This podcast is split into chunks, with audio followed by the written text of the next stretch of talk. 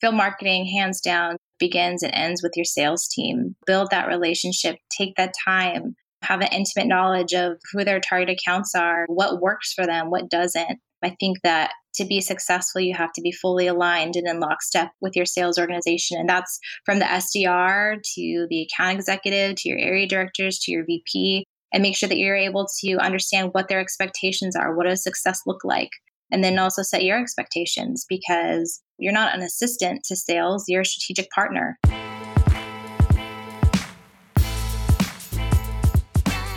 Welcome to the State of Sales Enablement podcast with your host, Felix Krueger. Insights and actionable advice from B2B marketing and sales experts that share what it takes to achieve sales enablement excellence.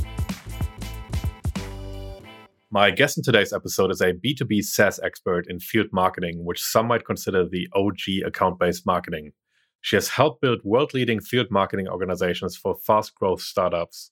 Since the recording of this episode, she has moved from database company Couchbase to revenue intelligence platform Gong, which has just closed a Series E funding round of 250 million US dollars. Please welcome Lindsay Baggett. Lindsay, welcome to the show. Thank you so much for joining. Yeah, thanks for having me.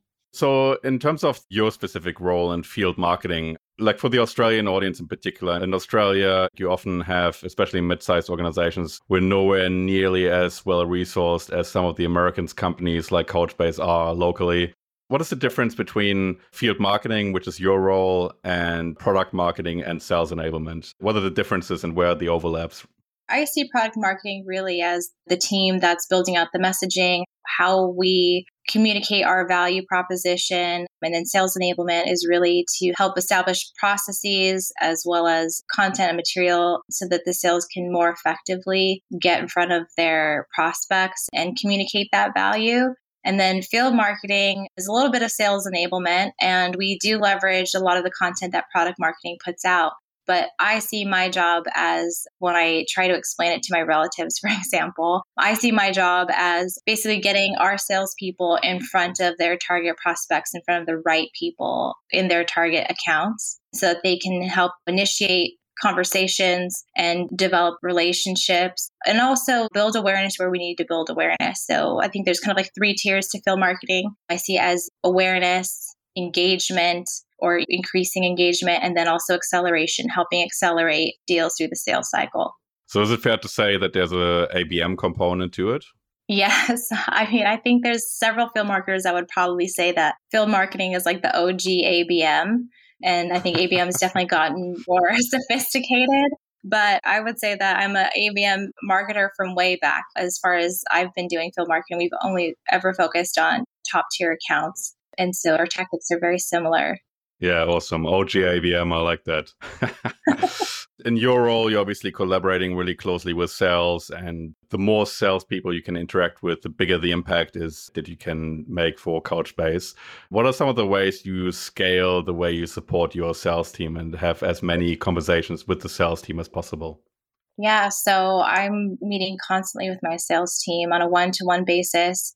Scaling is the hard part. How I meet with them, I typically like to meet with the account executive along with their SDR so that there's very close, tight knit alignment between what field marketing is putting out and how the sales team can leverage it on one to one basis. I'm on all of the team calls, on forecast calls, on the QBRs. I'm in the SDR team call.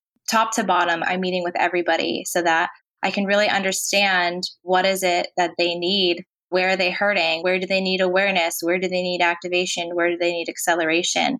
And then just getting mm-hmm. really curious about the sales process for every single rep and then seeing how field marketing can bridge those gaps and also like an enablement way, right? Sales enablement. How can we help the SDR team? I feel like, especially with the pandemic, a huge focus of mine has really transitioned not just to creating really great field marketing events and campaigns, but really helping the SDR team leverage them and use them strategically from a very tactical standpoint. It's so much more than just a single email invite. What's leading up to the email invite? What does the follow up look like after an event? And really helping build out mm-hmm. that strategy and the tactical steps they need to take to really get the most out of the field marketing activities that mm-hmm. we're producing. And then how do I scale that? Sometimes I feel like I choose work or sleep. So I think the easiest way for me to kind of scale those conversations is to see, like, from a field marketing standpoint, like, where can we standardize certain processes or certain content and some of the tactical things that we do where I don't have to repeat the same conversation over and over again. Those things are, are kind of consolidated. And some of the processes are also kind of adopted beyond just one rep. So there's that perfect balance of standard campaigns and standard process versus tailored strategy and, and tactics. So, in terms of the collaboration between marketing and sales, obviously you've got your quite well resourced marketing department, you've got a large sales department. And there's a whole lot of agendas and goals going on between those departments. Like, how do you make sure you guys stay aligned and really work into the same direction? Yeah, I think for me, I try to approach it with the perspective that field marketing is like the tip of the spear for all of marketing. And so it's very important mm-hmm. for field marketing to really understand what is the overarching strategy from the marketing team. What are their focuses? And then also, since we are so tightly aligned with sales, what is it that they need? What's going to help them sell? What do their prospects need? How do we communicate value so that they're able to schedule those meetings and follow up on those meetings and actually build pipeline?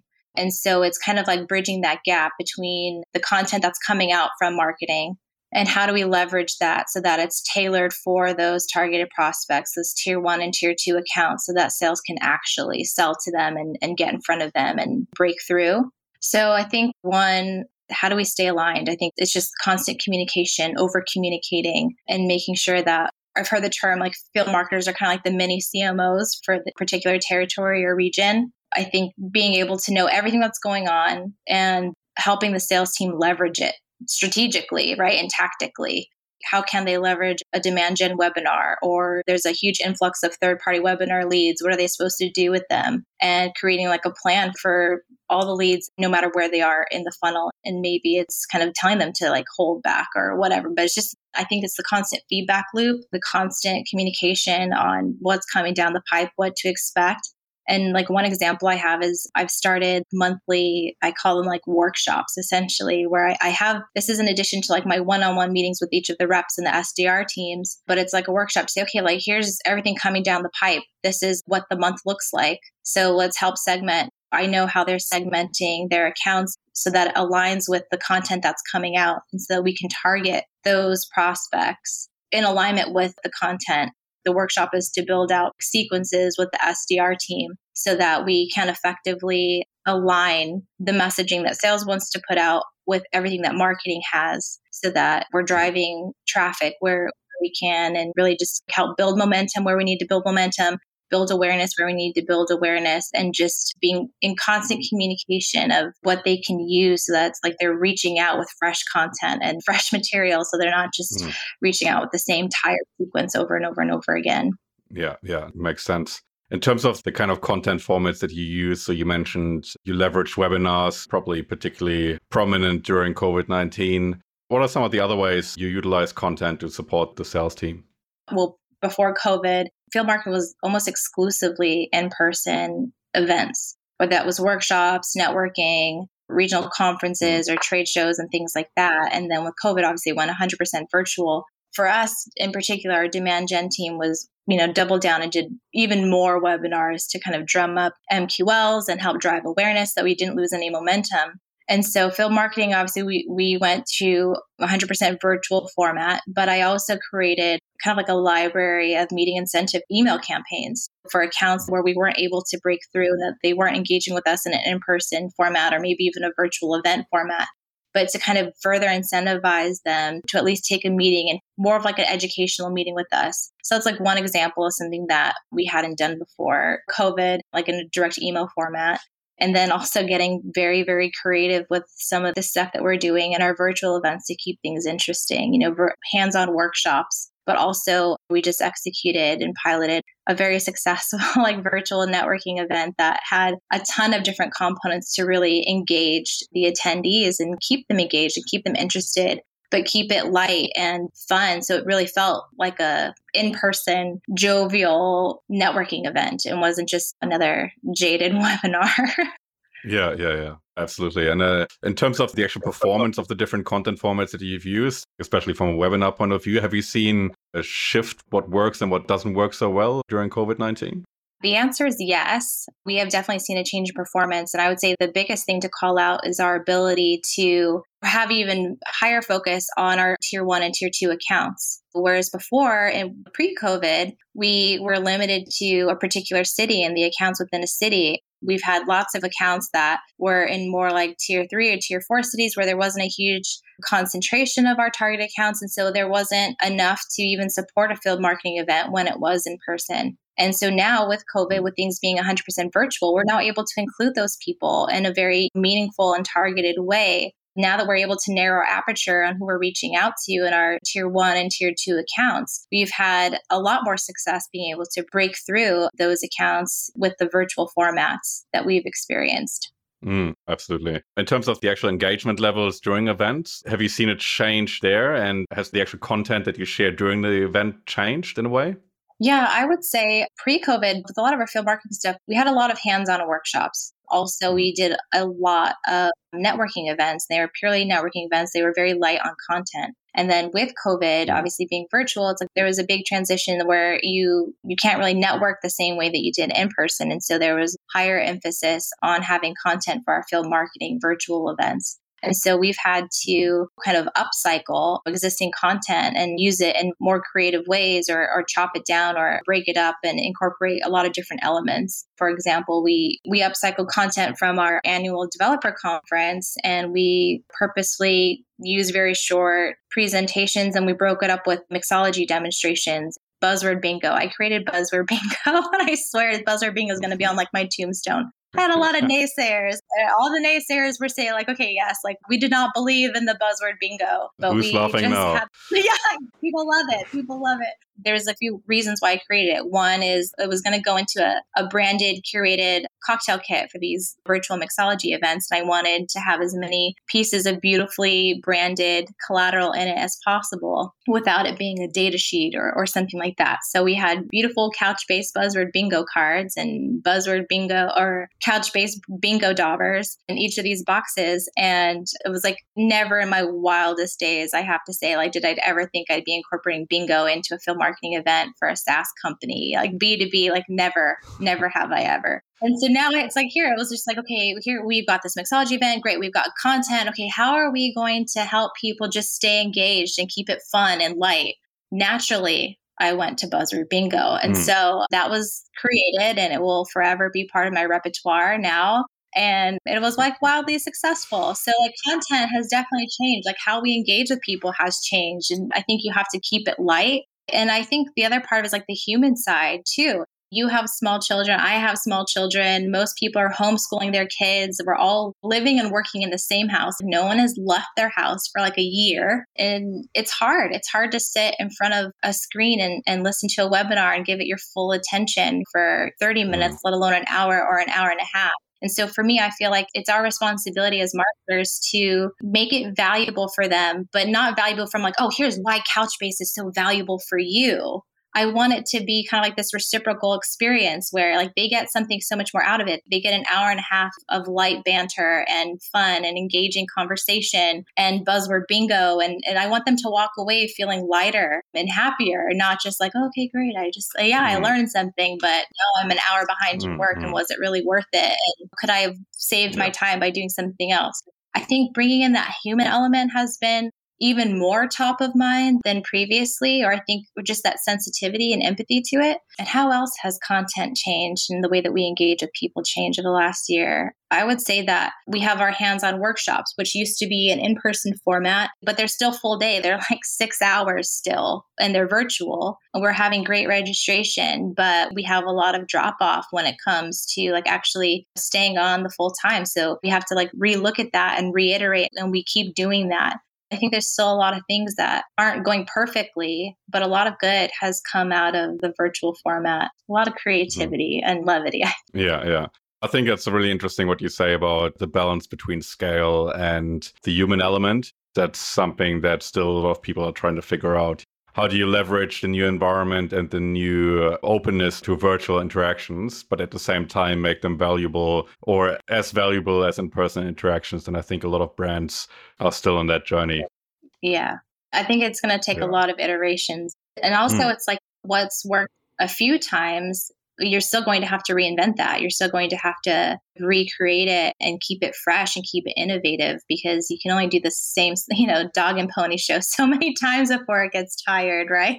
Yeah. But the good thing, I guess, or the benefit of being digital and being in an online environment is that you have the opportunity to gain the data to iterate, which you probably wouldn't have yeah. necessarily had in real world events where you just see who's signed up, who's turned up, and who might have been interacting with the sales team. Suddenly you, you're able to tell how people have consumed the content, for how long, what sort of actions they've taken during the webinar, and so on. Right, exactly. And also, I think another mm. huge value to it is that because we have been able to narrow our focus on tier one and tier two accounts, I think it makes it even more valuable because it's exactly who you're trying to engage with right? Whereas like in person, you mm. know, you might have to kind of like lower your standards to increase your average just to fill a room because like you might only be interested in five people for an in-person event, but five people doesn't make a happy hour, right? So that you're able to kind of just have higher quality focus and attendees at your events. And I think it kind of makes those interactions even more valuable from a data standpoint, like you were saying. So, in terms of your role as a field marketer, there might be some people listening who are just starting out in field marketing, or somebody who's going to operate at your seniority level for the first time. Like, what would your advice be to those people? My advice would be I think field marketing, hands down, begins and ends with your sales team. Build that relationship, take that time, have an intimate knowledge of who their target accounts are, what works for them, what doesn't. I think that to be successful, you have to be fully aligned and in lockstep with your sales organization. And that's from the SDR to the account executive to your area directors to your VP, and make sure that you're able to understand what their expectations are. What does success look like? And then also set your expectations because you're not an assistant to sales, you're a strategic partner. And I think it's important to as I remember years ago. And after a very successful event in Boston, I sat down to dinner with an account executive and a channel sales manager. And we sat down to our tequila and oysters, and, and he said, Lindsay, you earned your bones today. This was his first interaction with me. And I think obviously the intention was good, but this is the dynamic with marketing and sales. You do have to earn your bones, you have to build that relationship. You mm-hmm. also have to understand the Godfather references or whatever, all those things. So I think where to start is making sure that you really have that relationship so that when meetings come across the table, deals come across the table, they feel like, hey, we did that with marketing. We did that with that field marketer. And there's lots of deals that have come across the finish line. And I feel like we're high fiving the whole way because like we've been nurturing those people for months, a lot of cases, years before that deal goes across the table. And I think that you have to have that camaraderie and that rapport with your sales organization. And then I think learning when to push back and having the confidence to push back with some of the asks or demands from sales because you are the strategic partner. And as one person has said to me, it's like, oh, well, you know, like one salesperson said to me, like, oh, well, you're the expert. It's like, yeah, you're damn right I am. I am the expert on field marketing. And I think mm-hmm. that sales should be able to look to you and be able to trust your expertise. So I think that's where to start. And also, you can't say yes to everything. And so learning where to tailor make and where to standardize and really just being able to scale so that you're able to focus on what's important and it's not just the MQLs and tossing them over the fence but really following through what what is the journey of that MQL before and after and helping your sales team enabling them truly with content it's more than just an event you have to provide more than just events to be successful and just equipping them on what to do with them and with the MQLs, with the deals that are in pipeline, the opportunities. And I think Another important aspect as a field marketer to remember is that I think it's also our responsibility to help maintain momentum and velocity, not just to build the velocity, but to maintain that momentum. And that kind of goes beyond the events. Like, what kind of experiences or campaigns can we create so that when you have very long sales cycles, which I think a lot of B2B marketers and salespeople experience, how do we maintain that momentum? Because I think it's very important. There's a lot of things demanding our prospects' attention. And so, how do we, as a brand, stay top of mind? And how do we help sales initiate the relationship, build the relationship, and just create that overall experience? Because we're the first impression most of the time. Yeah. Awesome. Thank you so much. I think that's valuable advice for everybody who's listening and uh, wants to operate in field marketing successfully. So thank you so much, Lindsay. It was really great to chat to you. If people want to continue the conversation with you and learn more about field marketing or simply want to network, where can they connect with you? Probably the easiest place would be LinkedIn. Felix can put my LinkedIn handle in the description. I will. Thank you so much, Lindsay. You're welcome. Thanks for having me. You've been listening to the State of Sales Enablement podcast. To ensure you never miss an episode, subscribe in your favorite podcast player. If you want to learn more about sales enablement, you'll find a growing number of articles, videos, and templates specifically for enterprise technology businesses at kruegermarketing.com slash learn. That's K-R-U-E G-E-R marketing.com slash learn.